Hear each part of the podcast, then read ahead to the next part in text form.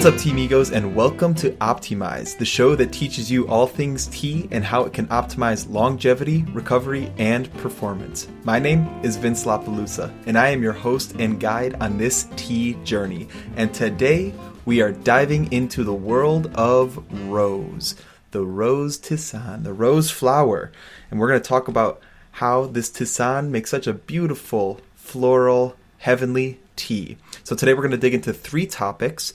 First, the history of rose tea. Second, the health benefits of rose. And third, the tips and tricks to make the best rose tea experience for you and your significant other. So let's dive on into the history. Now, normally I don't like to do this, but I was reading through as I was researching on rose. I was reading through one of my herbal books, and one of the books I have is called Breverton's Complete Herbal: A Book of Remarkable Plants and Their Uses. And this is a guide that has hundreds, hundreds of different herbs and tisanes, and it talks about the history and some of the descriptions and properties of said plant, whatever you're looking into, a said herb. So today I'm going to read from this directly about the history of rose because I thought it was fascinating and I couldn't put it in better words myself. So here's a passage on rose from Breverton's Complete Herbal, a book of remarkable plants and their uses. So, the history of rose. The cultivation of roses originated in Persia, where an extensive rosewater trade began in the 8th century. Sappho, the Greek poetess, writing 600 BCE, crowned the rose queen of flowers. Roses were held to be sacred to the goddess of love, Venus to the Romans, and Aphrodite to the Greeks, and were symbolic of protection and rebirth. During funeral ceremonies, the Romans scattered rose petals to symbolize resurrection the Romans placed a rose over the door of a public or private banquet hall, and each citizen who passed under it bound, the, bound himself not to disclose anything said or done in the meeting. It then became the custom across Europe to suspend a rose over the dinner table as a sign that all confidences were held were to be held secret. Hence the phrase sub rosa, under the rose and the plaster ornament in the center of a ceiling is still known as the ceiling rose. Nostradamus prescribed rose petal pills to guard against the plague. Roses were grown in monastery gardens in the Middle Ages in Europe and used by monks for medicinal purposes. In 1798, Napoleon's wife, Empress Josephine, created one of the greatest rose gardens outside of Paris at her Chateau de Malmaison which or with every known variety cultivated there. Which side note, I believe there's like 30,000 varieties of rose. Wild. Today, roses are used primarily in the perfume industry. The oil from the Bulgarian Kazanlink rose is considered to be the best in the world and is used by Chanel and Christian, Christian Dior in their perfumes. It takes four tons of roses, or approximately 2 million flowers, to make just 2 pounds, or 900 grams, of rose attar.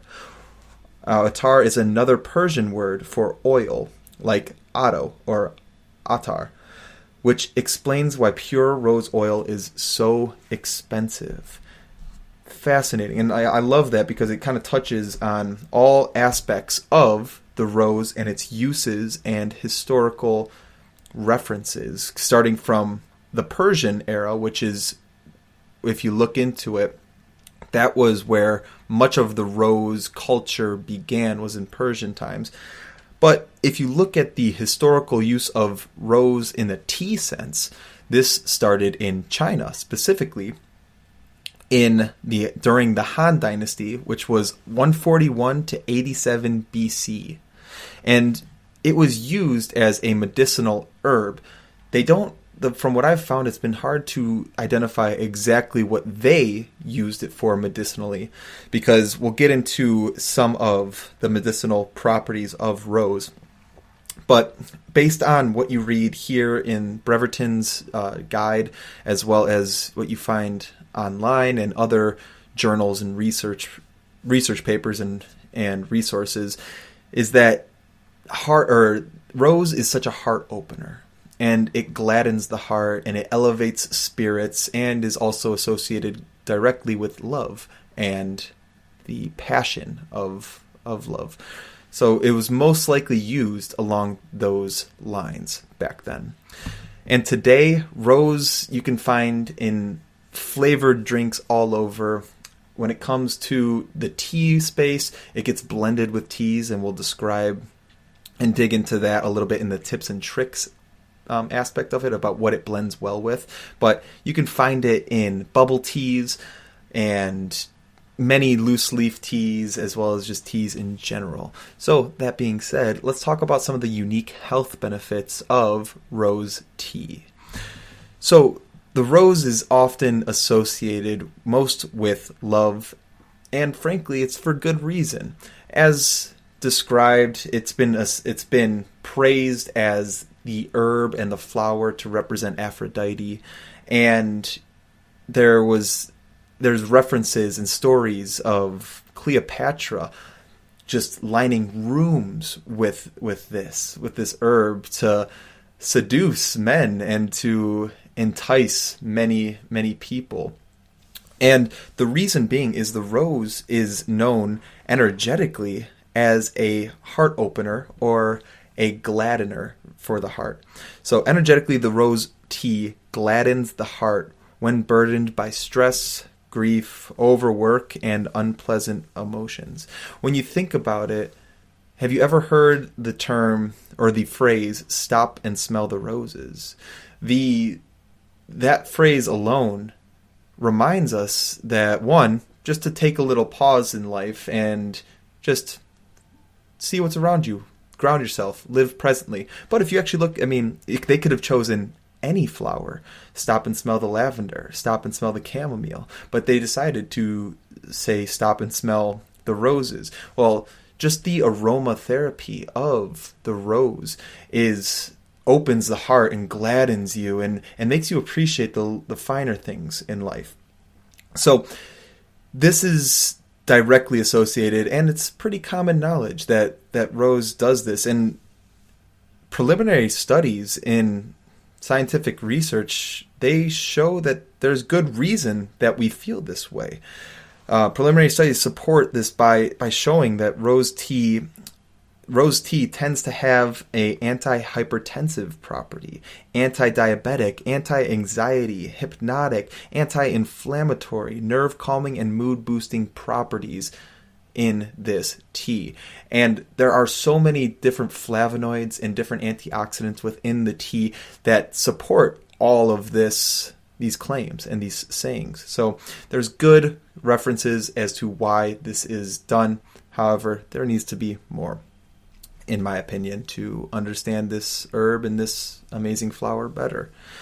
It is also a gentle astringent type herb. So this when an herb is an astringent, it means that it has this tightening effect.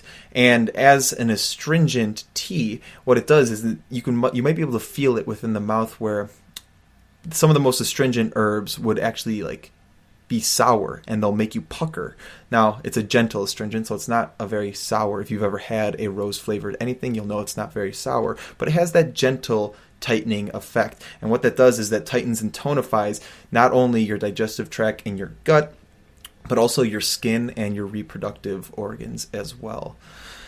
So, what are some of the best tips and tricks to make your experience with rose the absolute best? Well, it is best enjoyed when making a tea. It's best enjoyed at a lower temperature around brewing this at a steeping this at a lower temperature around like 160 to 170 175 degrees fahrenheit. Steep it for about five minutes. Now if you go past that if you go towards like the 10 20 minute mark it can get very bitter and it can be extremely overpowering with depending on how much rose you use for me personally I don't love rose flavored things too much, or I'm always hesitant when it comes to it because it's such a delicate flavor and it can be extremely overpowering and taste like perfume. So I tend to steer away from it unless I have had it before, if it's somewhere else and know exactly like how they make it, or if I make it myself, I know only a few petals goes a long way. So be delicate, experiment with it yourself. I think it can be overpowering, but maybe you like that. So experiment yourself, try it out, see how much rose you want to use. Um, enjoy it. Enjoy this tea after you make it. Enjoy it with a significant other. This is a tea that is meant to open up your heart, um, specifically like your heart chakra. It's meant to connect you with a partner and with yourself as well. So if you don't have a significant other, you can enjoy it with yourself and give yourself some love and take a bath, you know, read a good book, do something that you love with this tea. Or if you do have a significant other, enjoy it with them, share that time together, you know, maybe make it a little bit of a romantic evening and enjoy the enjoy the time tonight and with the person. Um, you can add it to baths too. You can add the rose petals to baths too to tighten and tonify your body and your skin. As as mentioned, this is a gentle astringent. So one, it's going to make the bath smell so good, and it's going to have the aromatherapy type effects. You can also have a cup of rose tea if you just want to completely immerse yourself in this herb. Add a little bit to a bath light some candles. I mean, you see it in movies. There's good reason that you see it. That's supposedly what Cleopatra also did. Is she took baths with rose. So try it out for yourself. Now there are some herbs that blend and teas that blends super well with this herb. I love blending it with a green tea, specifically a jasmine green tea, which check out yesterday's episode on jasmine green tea if you want to learn more about that. But when you add it, jasmine is such a light and beautiful scent and flavor to it. So does rose. Together, they combine and make such a beautiful floral experience. Now, if you don't like the floral experience, then maybe blend it with something like hibiscus, another flower, but very different flavors. It's more tart, more sour. There's another episode on hibiscus. Check that out. Um, or blend it with cacao if you want some more of a chocolatey experience. Cacao, a little bit of honey, beautiful tea. It's super enjoyable. Or rooibos. Rooibos is another uh, it's also known as African red bush. Blends super well. Has a honey flavor. Those two blend together. And honestly, all of those, the hibiscus, cacao, and rooibos, those are all heart openers as well. It's interesting that heart openers are all all tend to be a red, not only flower but also a red tea in general. So super unique and super fascinating how that works and how nature has kind of done that. Uh, the teas that all are red and have this this reddish hue tend to work on the heart. I think that's interesting, and I don't know much else besides that, besides something that I've noticed. So try that out, blend them together, and uh, that's it. Experiment, enjoy, have fun. It's that's why I love these tea journeys. Is once you get into it, you get to be a little mad chemist in your own kitchen blending herbs, trying different temperatures, trying different steep times, seeing what is best and what works best for you. So that's it. There's a little overview of the history, a little bit of the background of health benefits, and tips and tricks for you to have the best rose tea experience. So thank you so much for tuning in today. If you haven't yet, please subscribe to Optimized and write a five star review. One, it helps keep me motivated and pushing these out for you to enjoy, but two, it boosts the it boosts the podcast in the different platforms to show them to more viewers. So I would appreciate that. Spread the love. And if you add a five star review with a specific tea that you want to hear more about, I will be adding it. So today is day 10 of a 14 day push of different teas, a different tea and different tisane every single day. So after the 14 days, I'm going to be diving into any recommendations that you all want to hear. And please let me know. Put it in a five star review, post it. I will add it to the list starting after the 14 days. I appreciate it, and I'll give you a shout out on that specific episode. And then finally, if you're looking for some of the most functional and flavorful tea blends on the market, check out Fresh Steeps. Fresh Steeps has the best, most unique tea blends on the market right now. Uh, five different tea blends, ranging from those to be your pre-workout slash coffee alternative or one for afternoon pick me up or something if you've maybe digest if you need a little bit of digestive help um, sleepy time tea or immune boosting tea it's something for for everyone there's something for every part of the day so check it out that's freshsteeps.com freshsteeps.com f-r-e-s-h-s-t-e-e-p-s.com check them out awesome stuff Link will be in the show notes. Level up your tea game today. So I appreciate you. Thank you so much for tuning in today. Remember to take some time for yourself and enjoy a cup of tea today. And we will see you in the next episode.